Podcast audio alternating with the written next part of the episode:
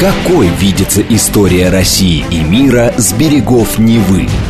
Авторская программа петербургского историка Сергея Виватенко «Виват. История». Самые яркие и самые загадочные страницы прошлого, судьбы людей и империй, великие достижения и потрясения от древних времен до современности. «Виват. История». Программа предназначена для лиц старше 16 лет.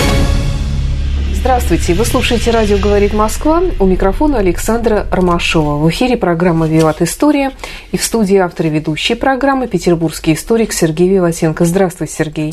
Здравствуйте, Саша. Здравствуйте, дорогие друзья. Напомню, что в конце выпуска мы разыгрываем книги от издательства «Витанова» путем проведения исторической викторины, то есть Сергей задаст исторический вопрос, тот, кто первым правильно ответит на него, тот и получит книгу от издательства «Вита Нова». А тема сегодняшней программы – масоны в России XVIII века. Правильно я объявила? Да, да Саша, абсолютно верно. Поговорим сегодня, о какое было масонство, что оно делало, что его двигало и какие известные люди в XVIII веке. Первый вопрос сразу возник. А масоны, они вообще кто? Либералы, консерваторы? Ну, Саша, давай так. У нас говорят, что они консерваторы – реакционеры и так далее и тому подобное. Ну, вывод о консервативности масонства – это был сделан в советской историографии, дорогие друзья.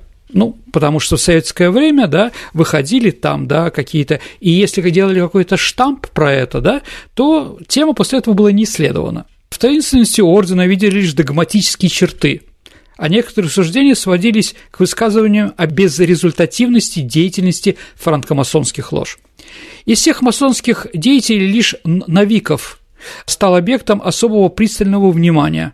Но и в то же время, Саша, только потому, что он, в первую очередь, просветитель, журналист. Новиков? Ну, Новиков – это неправильная фамилия. Угу. Хотя я могу и ошибаться, дорогие друзья. Фактически вся история и деятельность ордена представлялась как антипод деятельности просветителей. То есть были просветители, Вольтер и так далее, и против них они боролись. То есть не надо никого просвещать, никто ничего не должен знать. А, по нет, по-другому. Ну, еще, Саш, с этим мы тоже разберемся. Угу. В настоящее время проблема масонского движения стали вызывать всеобщие сенсационные выводы а, опирающиеся, как правило, дорогие друзья, на литературу, не содержащие серьезного анализа данного вопроса. Сергей, как только я выложила фотографию о том, что мы в соцсетях что угу. готовим программу на эту тему, мне сразу посыпалась куча всяких комментариев с ссылками на какие-то ужасающие сайты с какими-то там гениальными открытиями. Ползут они гады, несут узы веры, наганы и бомбы, бациллы, холеры. Ну да, что жидомасоны ага. захватили мир и так далее и тому подобное. То есть есть, видимо, как я понимаю, тему будоражит воображение до сих пор. Ну, наших людей. скажем так, слишком будоражит, дорогие друзья. Ну, определенные круги на Да, да, да, да, да. Ну, наверное, вот эта открытость информации 80-х, 90-х годов 20 века вызвала дискуссии по темам, а, которые постперестроечная гласность поднимала уже достаточно часто. А средства же массовой информации отнеслись вопросы истории масонства к разряду одиозно-идеологических.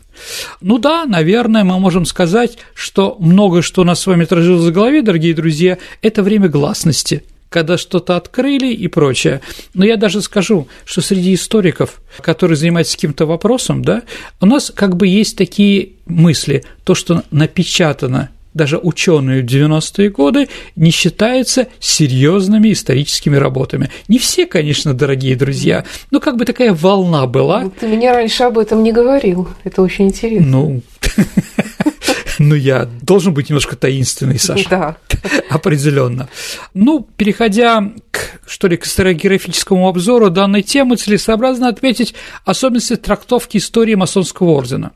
Еще раз, дорогие друзья, если прочитать, что о нас пишут, да, то, наверное, может сделать определенные выводы в трех направлениях.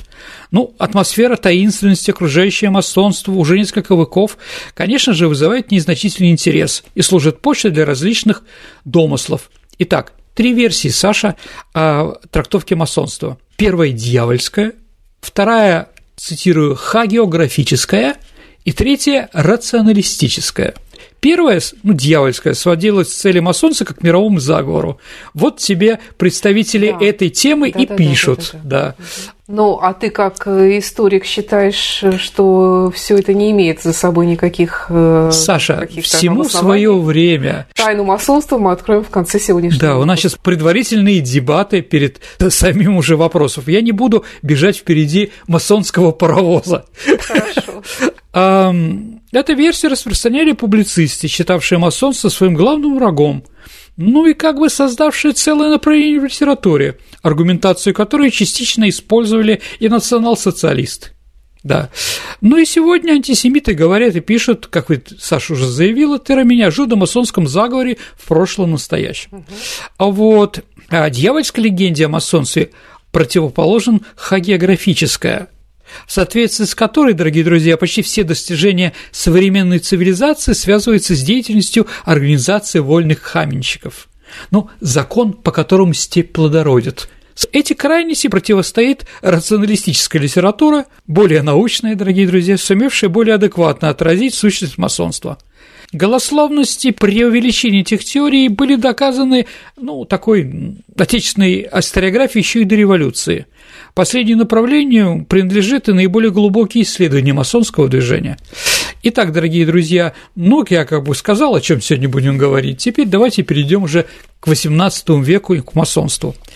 Итак, появление масонства в России в XVIII веке следует считать, по моему мнению, дорогие друзья, закономерным итогом исторического процесса, подготовленного рядом факторов культурного, политического и экономического развития страны. Из-за особых исторических условий процесс христианизации России или Руси привел к невосприятию внутренней основы православия, а к какой-то в нашей стране к усвоению внешней обрядности, аккумулирующейся, наверное, с течением времени формирования определенной внутренней пустоты религиозно-мировоззренческих установок русского общества. Поэтому люди и хватались за что-то блестящее, интересное. Ну, Сергей, мне кажется, ты говоришь больше частью про просвещенное общество. Я а... думаю, что речь идет о крестьянах, которые все в заботах. А, вы знаете, э, в советское время, когда я служил в армии, а, со мной служил один представитель Казахстана, казах, из Джамбульской области, из колхоза. И вот он, слушая, когда мы говорим там с моим коллегой, студентом из Нижнего Новгорода, ну, мы беседовали на разные вопросы, у костра там в перерыве он говорит, масоны, масоны, у нас в колхозе масонов не было. Вот, можно согласиться с этой глубокой мыслью моего однополчанина, дорогие друзья. Если мы говорим о каких-то проблемах и о масонах, конечно, подразумеваем в первую очередь дворянство. Этим, наверное, мы и отличаемся и от других стран, где кроме дворян было много разночинцев, представителей буржуазии, адвокатуры, ну и прочих других. У нас же только они грамотные сословия, во всяком случае, пытавшиеся быть грамотным сословием. То есть, как появилось в России дворянство с Петром Первым, наверное? А, ну, давайте так, так то дворя... давайте так, то просвещенное дворянство, которое появилось при Петре Первом, да, так среди них и появились, да, потому что простому человеку, дорогие друзья, Саша, да, если им что-то непонятно в религии, они идут в секту, они идут, я не знаю, там, да, в подвижничество, еще куда-то, ну, не знаю, в старообрядчество, там в Сибирь уходят или куда-то, да, эти же никуда не уходили, они пытались найти в масонской ложе ответы на свои религиозные какие-то воззрения. Ну, То есть это было все-таки связано с церковью каким-то образом. Не сколько с церковью, сколько именно с верой или религией. Конечно, Саша, молодец. Абсолютно верно. С церковью это не связано. Или тем, что церковь не могла им ответить на все вопросы, которые они ей задавали, а по религии, да, поэтому они решили эти вопросы в каких-то книгах, в каких-то местах или в каких-то организациях. Да, вопрос веры все-таки у каждого личный свой и прочее. Для грамотного человека он тоже существует. То есть, а, масонство, конечно, в курсе и держит ответы на все вопросы. Нет, дорогие друзья, они, конечно, не в курсе, но для кого-то те ответы, которые давало масонство, они ложились в их как бы понимание. Ну, знаете, дорогие друзья, что, конечно, там, да, вот а, особенно на телевидении, слушая все эти дебаты, да, а люди соглашаются только с тем, что когда соглашаются с ними – а когда противоположно, они ищут что-то другое. Ну да, где-то что-то нашли. Еще раз, люди ищут ответы в сектах, или в новых религиях, ну, чтобы никого не обвинять, да, в каких таких организациях, возможно, еще где-то, да, но каждый человек все время задает вопрос, особенно русский, что делать, с чего начать, да, кто виноват. Русская рефлексия. Конечно. Поэтому наше масонство, конечно, отличается от европейского или, скажем, американского. Да, наши черты характера. Неудовлетворенность внутренних запросов, начинавшееся формироваться национальное самосознание, совмещенные христианские идеалы с элементами язычества, стимулировали поиск религиозно-нравственных идеалов, удовлетворяющий интерес к созданию веры, ну и, скажем так, попытавшийся заполнение определенной мировоззренческой ниши. Кризис официальной церковности, отразившийся в формировании деятельности различных еретических сект, а у нас их всегда было много, привело к созданию условий, необходимых для распространения масонского движения, Саша.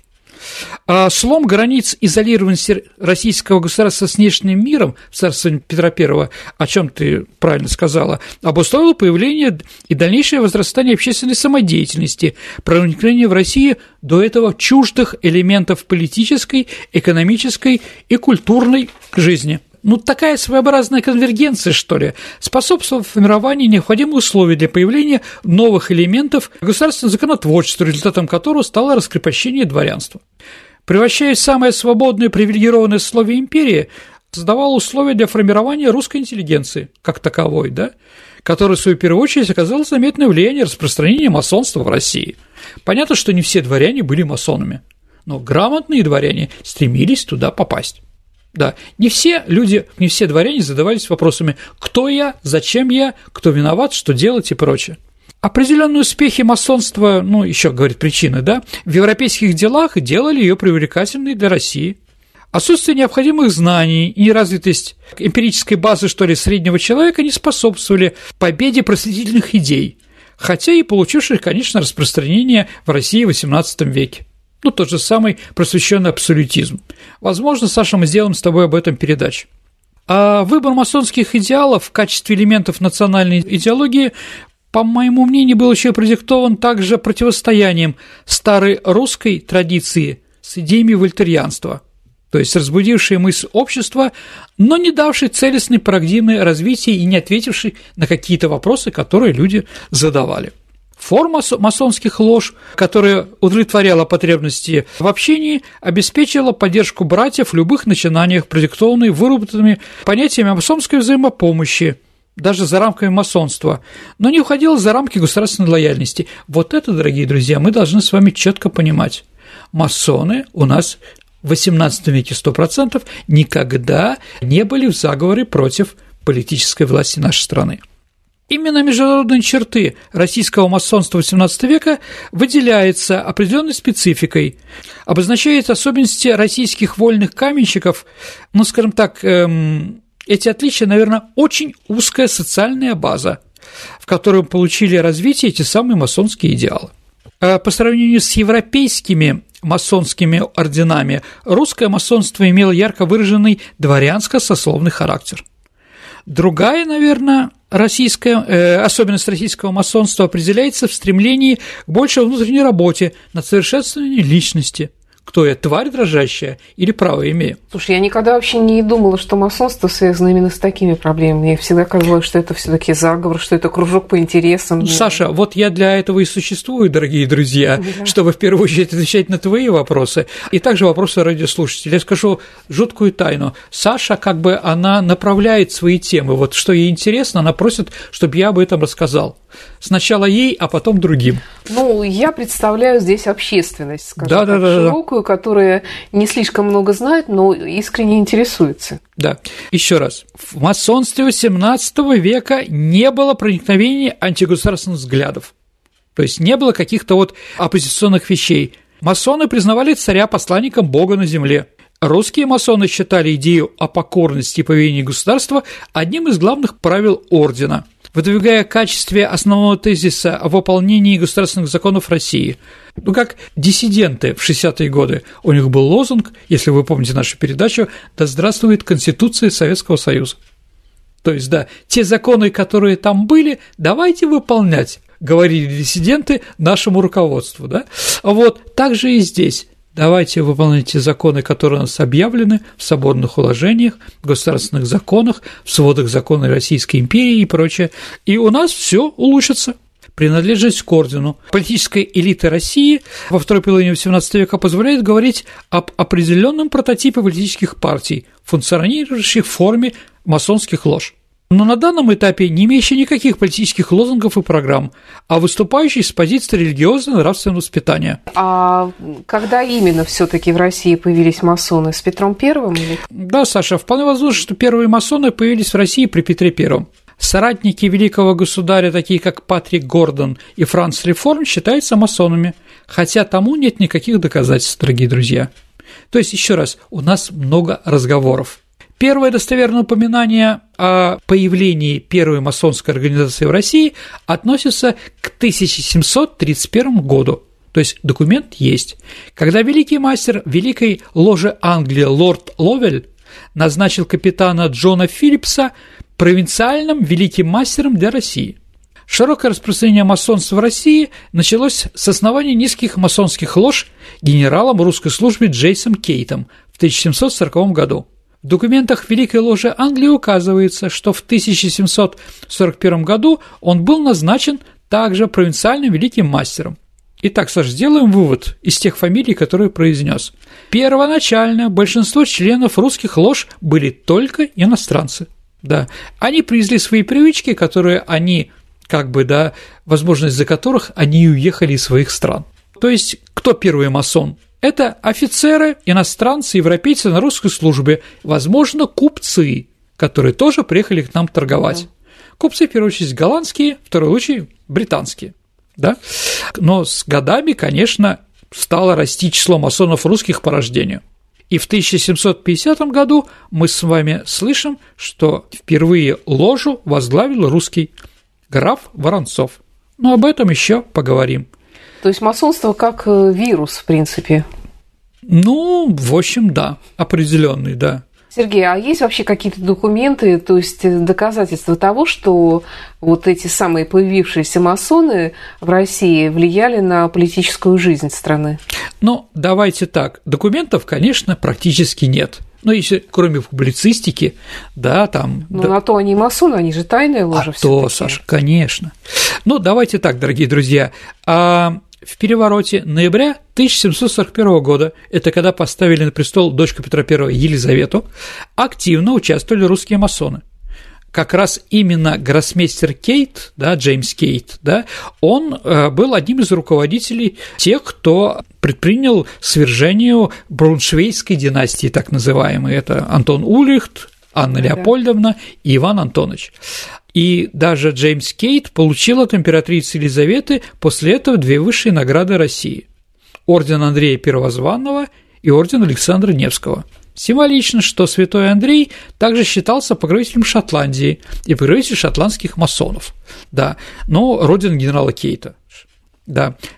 А вот высший орден Российской империи появился весьма скоро после основания шотландского ордена Чертополоха да, который тоже имел Андреевский крест. Но если вы, дорогие друзья, посмотрите, наш военно-морской флаг, Андреевский стяг, а, очень напоминает флаг э, Шотландии. Только единственное, что э, у нас заливка белая, а у них синяя. У них крест белый, ну, буквы Х, ну, извините, ну, понятно, да, да, а у нас он голубой. Но, дорогие друзья, вскоре началась и опала масонов – то есть, да, с 1747 года императрица начала их закрывать или кого-то высылать. А чем не угодили? Она опасалась их в чем то Ну, еще раз, количество ложь. Люди чем-то занимаются, где-то собираются. Но также собирались же ведь сторонники Елизаветы, чтобы свергнуть, чтобы ее посадить да. на престол и прочее. Поэтому, скорее, она дула на холодное боялась каких-то вещей. Но сразу скажу, Саша, никаких конкретных примеров влияния масон на политику в это время точно нет. Поэтому еще раз, давайте так, я по-другому сформулирую, Саша. Она относилась к ним негативно, но не преследовала их. Ну, как бы так. Угу. Все дальнейшие императоры примерно так же поступали. А кто в большей степени, кто меньше. Александр I, конечно, уничтожил масонское движение в 22 году. Но если у нас будет время и желание вас послушать, дорогие друзья, то я сделаю об этом передачу, но потом. Сергей, а вот ложа, масонская ложа, что вообще такое ложа? Это для меня ложа это какая-то театральная ложа, а здесь речь о чем идет? Давайте так, наверное, ближайший аналог к этому слову – это слово «салон» не салон, а Понятно. а салон мадам Шерер. То есть определенные люди вечером собирались у кого-то в каком-то особняке и о чем-то беседовали. Господи, ну компания. Правильно, конечно. Потому что, дорогие друзья, надо понимать, ну и об этом, наверное, еще скажу, да? Ну что такое заседание масонской ложи?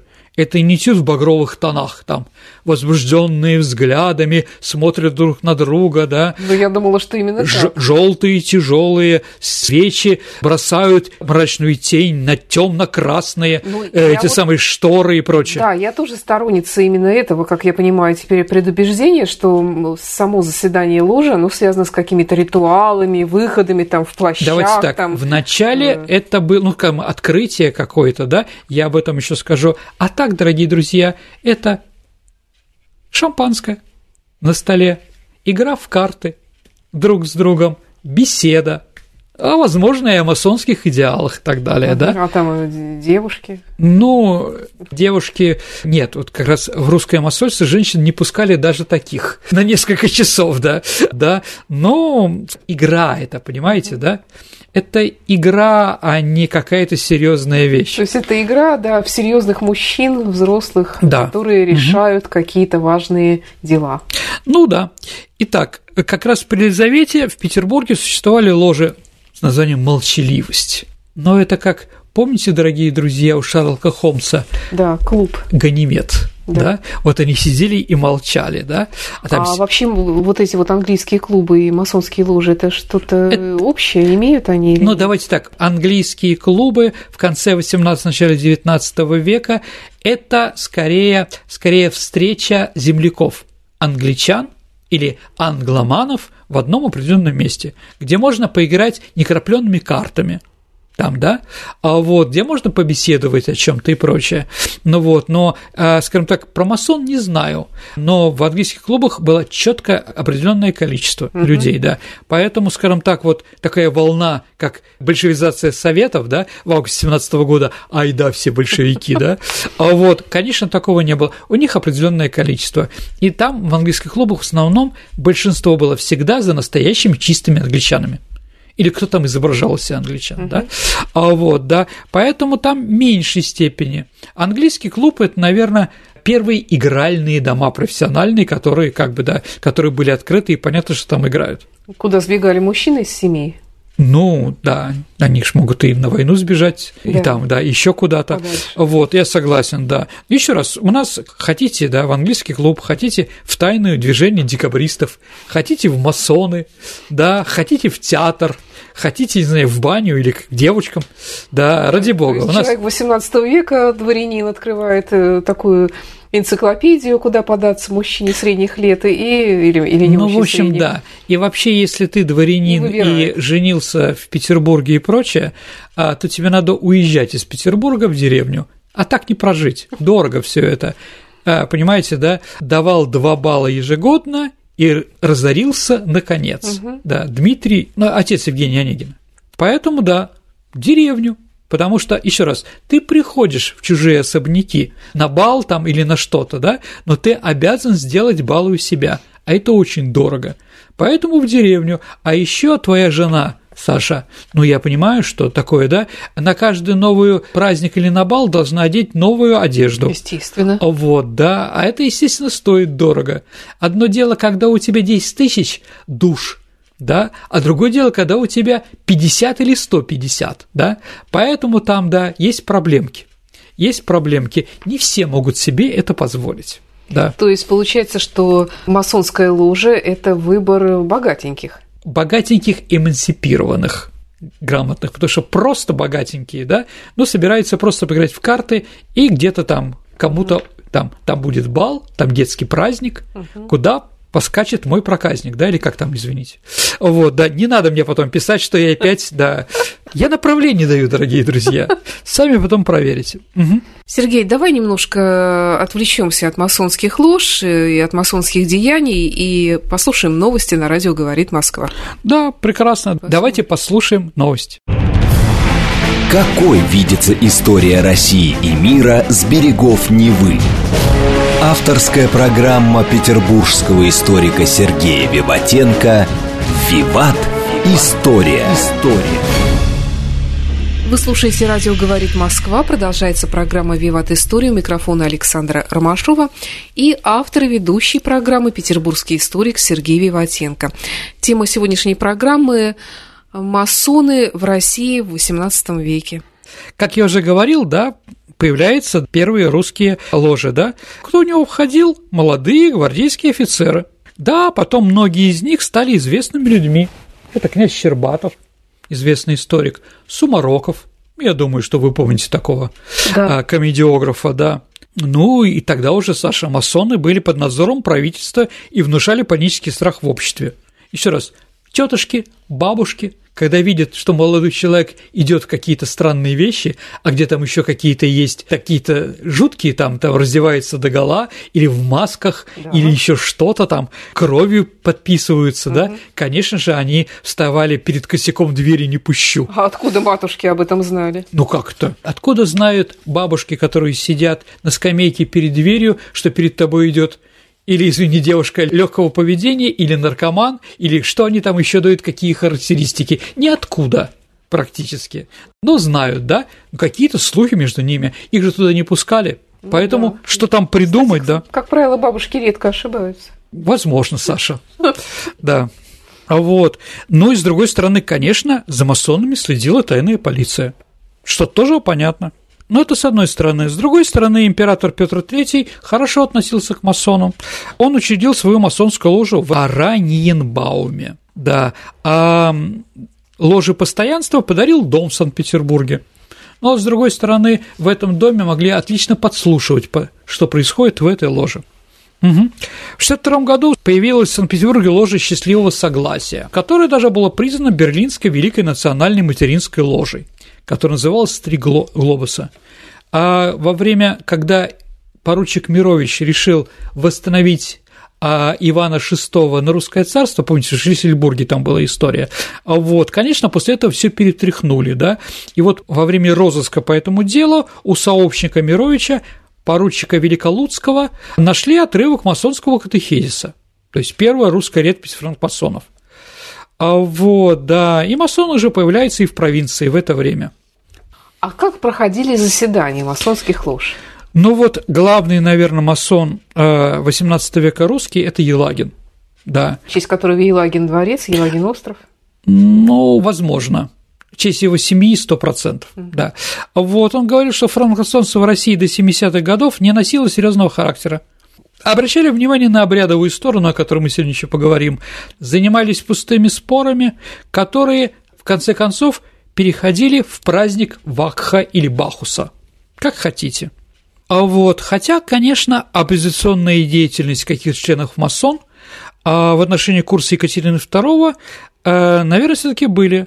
Но все равно это не может быть истолковано как существование масонского заговора, наверное, на государственном уровне. Выдвигая в качестве основного приоритета идею совершенствования человека и мира, часть вольных каменщиков склонялись видеть более совершенную по масонским понятиям личность на престоле, скорее Павел, чем Екатерина II. А масонам не нравилась Екатерина II? Да. А почему? Ну, это целый ряд обстоятельств, Саша. Давайте. чужой. Так, ее муж Петр III благоприятно был настроен по отношению к масонам, она его свергла ну, и здание еще отдал, понимаете, да, отобрали. И Екатерина, конечно, была враждебно настроена к любым фаворитам недавнего царя. А есть, еще раз, масонская ложа – это 10 или 20 человек. Понятно, что в масонскую ложу Петра III входили ближайшие его сотрудники. Да. И ясно, что после того, как свергли э, Петра III, эти люди уже дальше карьеру строить не могли. Ну, такие как Гудович или Пушкины. Пушкин и боярский род, который закончил свое авторитетное руководство страной, да, когда они поставили на Петра Третьего. То есть при Екатерине II уже Пушкины были отодвинуты. Да. Ну и вторая причина, наверное, тем, что русские масоны были, безусловно, связаны с Германией. А Фридрих Великий был врагом Екатерины II личной. Ну, что еще там? Русское масонство основывалось на русском православии, а Екатерина в то время флиртовала с иезуитами определенными, да. А русские масоны, по мнению Екатерины, во многом не отвечали идее французского просвещения. С этим можно согласиться тоже. А, ну, наверное, их просветительная и филантропическая деятельность, о которой я скажу впереди, была явной конкуренцией государственной политики Екатерине II. Да, ну, ну и сын Павел тоже был масоном. А Павел тоже к маме относился плохо да? Но опять-таки, да, кто дружит с Павлом, не дружит с Екатериной. А Павел точно был масоном? Да, конечно. Это известно. Екатерина даже после того, как узнала, что Павел стал масоном, она написала, она же все время писала сказки. И она написала такое произведение «Тайна протива нелепого общества», где издевалась над сыном и масонами.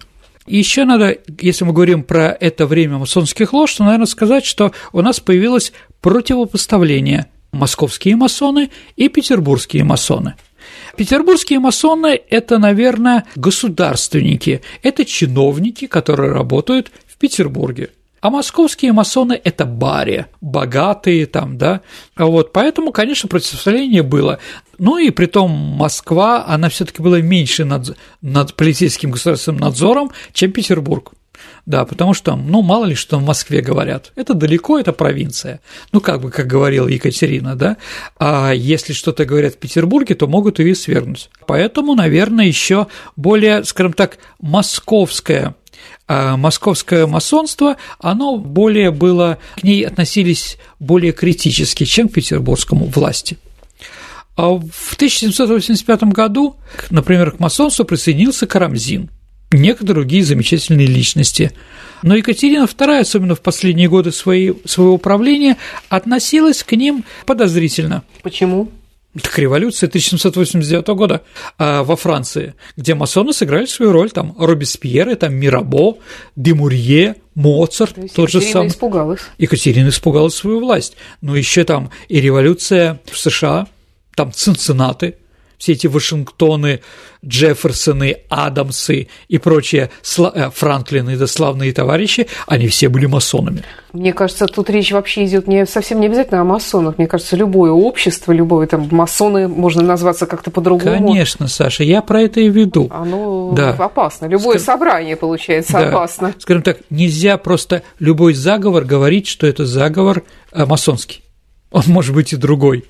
А, да. Но если мы говорим, да, продолжаем говорить про московское масонство, то именно Екатерина поручила не то что разгром, а уничтожение верхушки московского масонства.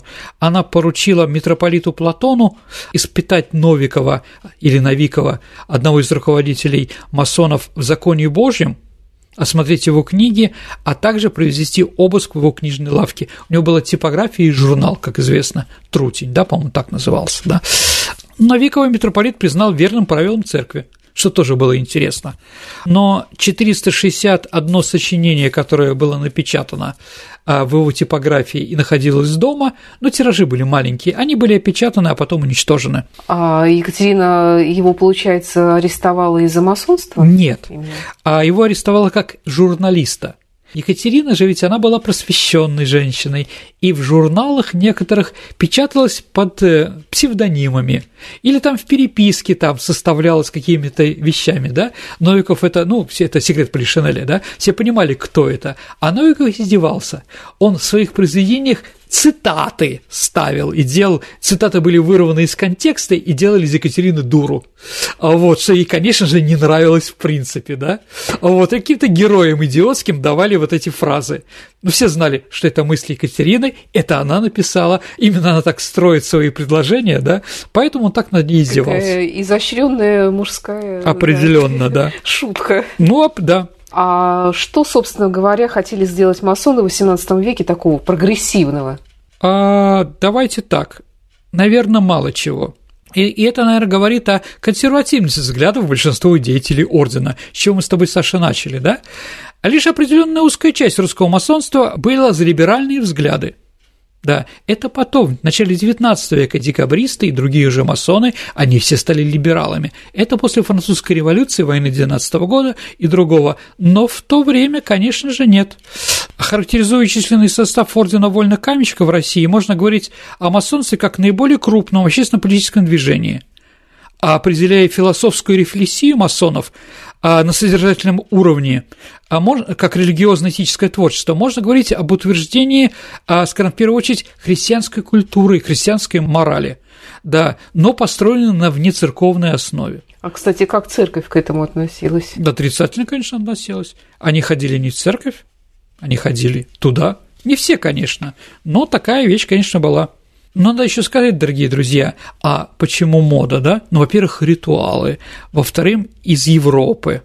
А вот, например, а, Адам Васильевич Алсуфьев, современник Елизаветы Петровны, зайдя в масонскую ложу, он описал этот сложный ритуал принятия в одной из лож, в которой по французскому образцу, и в ней фигурировали черепа, сабли, заряженные мушкеты, циркули, ну это как положено, uh-huh. да, то есть устраивался целый спектакль.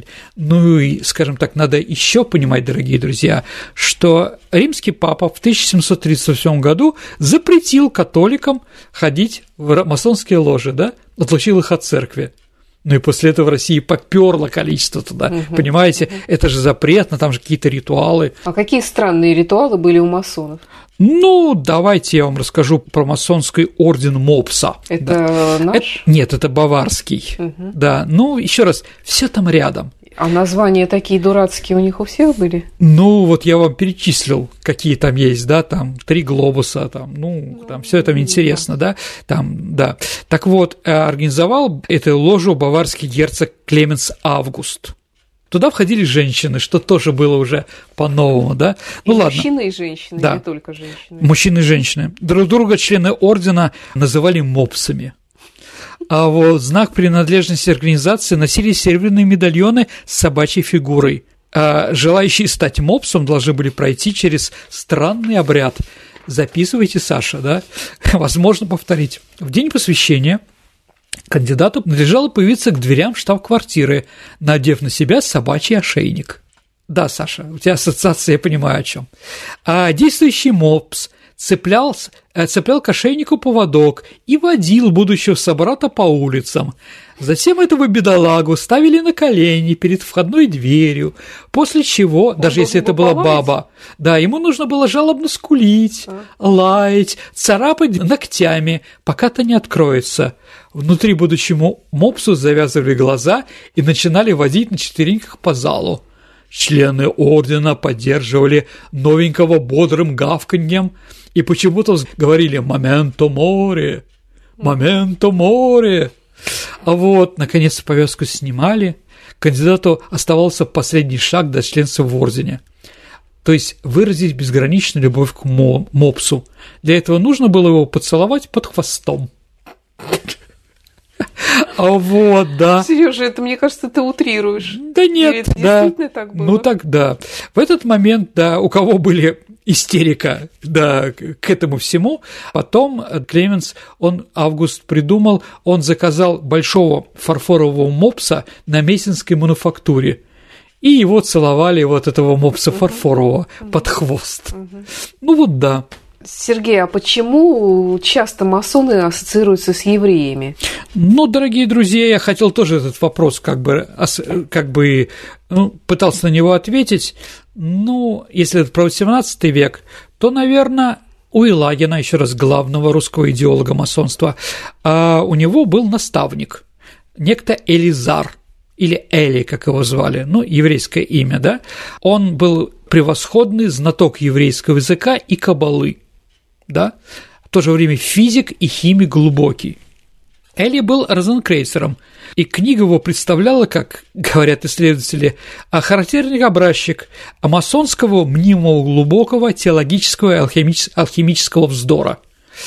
Историки, которые занимаются Елагием, говорят, что а, он пытался говорить с этими масонами, в первую очередь с Клеостро, который приехал тоже в Россию как масон, что они должны были добывать ему золото. Да, а когда не получилось, то секретарь Елагина дал Калиостро пощечину. После этого Елагин критически относился к, эм, к философскому камню и другим.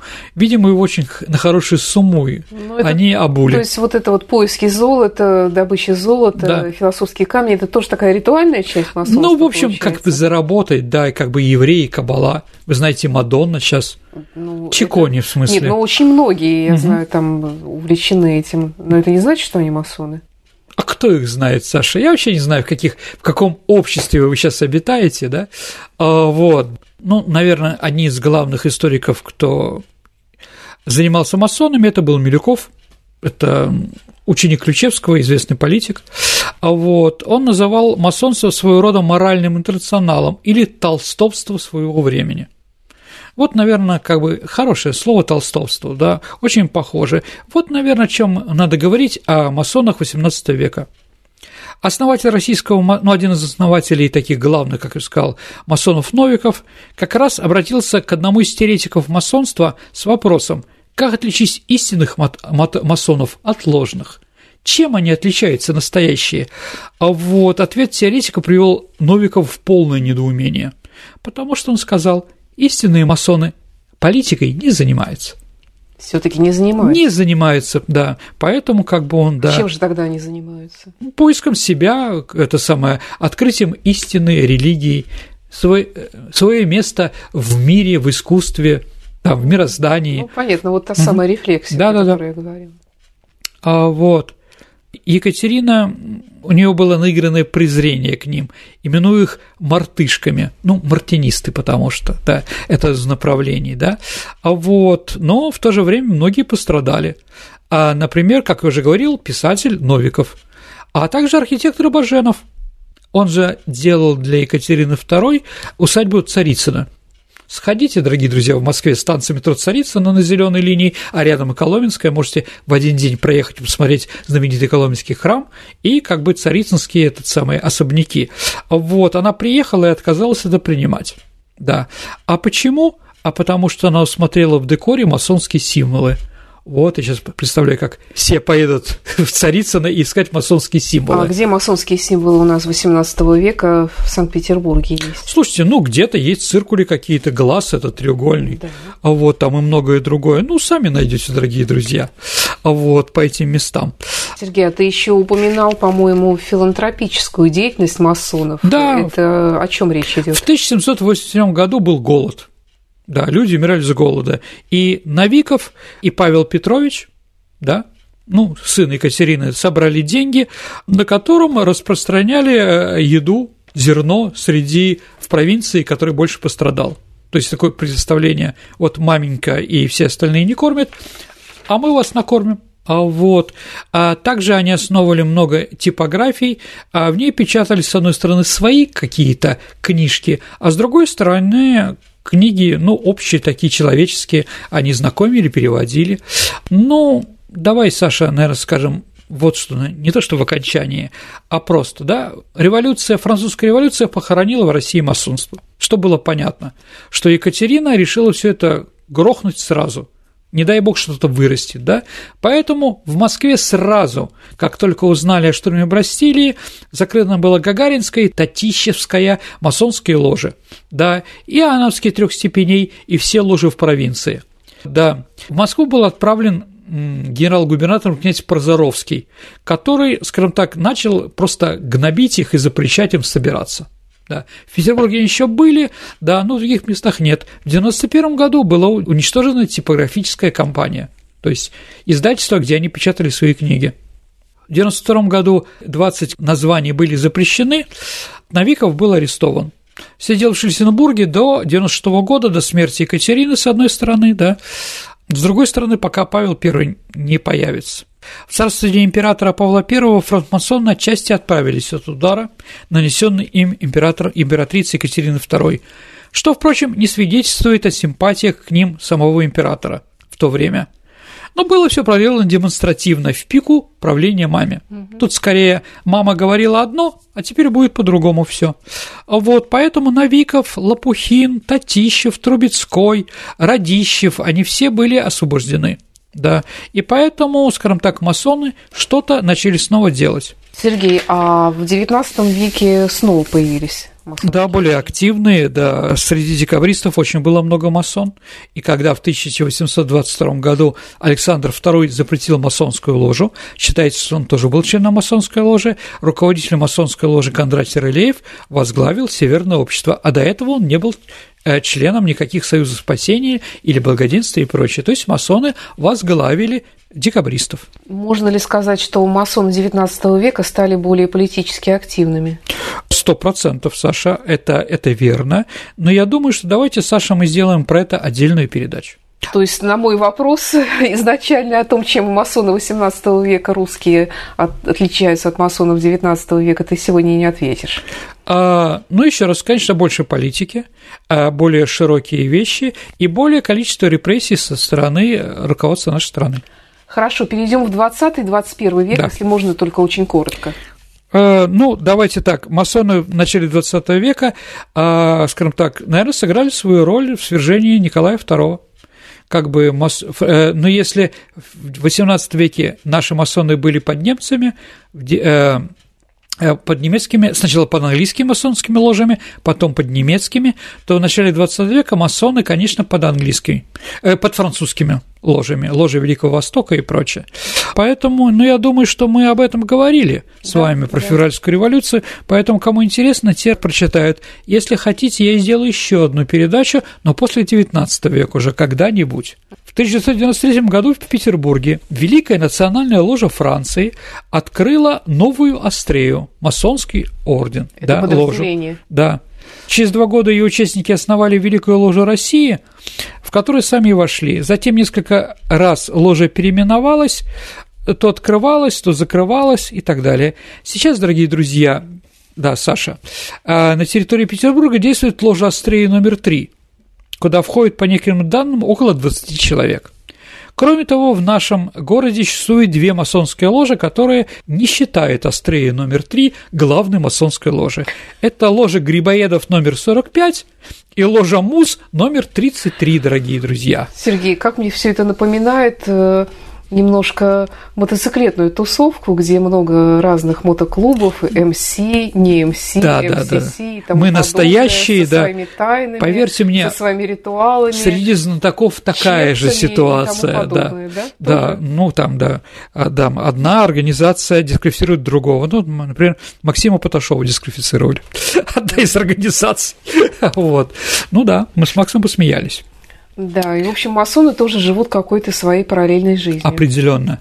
Сергей, а как вообще, ну, если можно так сказать, деятельность, хотел сказать, творчество масонов отражено в культуре, в искусстве, э, чтобы вот поближе понять? Саша, чтобы поближе к тебе, дорогие друзья, давайте так, чтобы лучше ознакомиться, о чем думали и как вообще происходила масонская, масонская работа, что ли, да, в XVIII веке, послушайте оперу Моцарта «Волшебная флейта». Да, это я помню.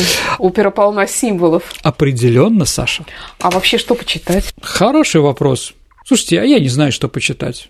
Ну, почитайте Пылина, почитайте Милюкова, да. А у них достаточно интересные произведения. В художественной литературе? В художественной литературе читайте «Войну и мир». Там как бы Пьер Безухов и масоны. Да, да. Спасибо, Сергей. Ну а теперь мы переходим к нашей исторической викторине, в которой мы разыгрываем книги от издательства «Вита Нова». Сергей, напомни вопрос с прошлой программы, которая у нас была посвящена Вече. Да, Саша, а, в Афинах народное собрание сходилось примерно раз в полторы недели на холме Пникс для принятия важных решений. В собрании принимало участие до 6 тысяч человек. А как переводится Пникс на русский? Ответ, Саша – теснота, толкучка, давка – ну и прочее, да? Интересно. Угу. Есть у нас правильные ответы, Саша? Да, есть у нас победители, это Виктор Кудрявцев. Поздравляю Виктора Кудрявцева с прекрасной книжкой от издательства «Витанова». Ну а теперь новый вопрос. Угу. Вопрос такой. Назовите масона самого известного археолога Средней Азии. Ваши ответы отправляйте на наш электронный адрес радио Виват собака mail.ru. Не забудьте указать, кстати, ваш телефон для связи на всякий случай, если вы выиграете. Конечно. А также сможете вступить в наше сообщество ВКонтакте и там в личном сообщении Сергею Виватенко или мне, Александре Ромашовой, тоже отправить ваш вариант ответа. На сегодня все. Это была программа «Виват История». До встречи в эфире. До свидания, дорогие друзья. Берегите себя.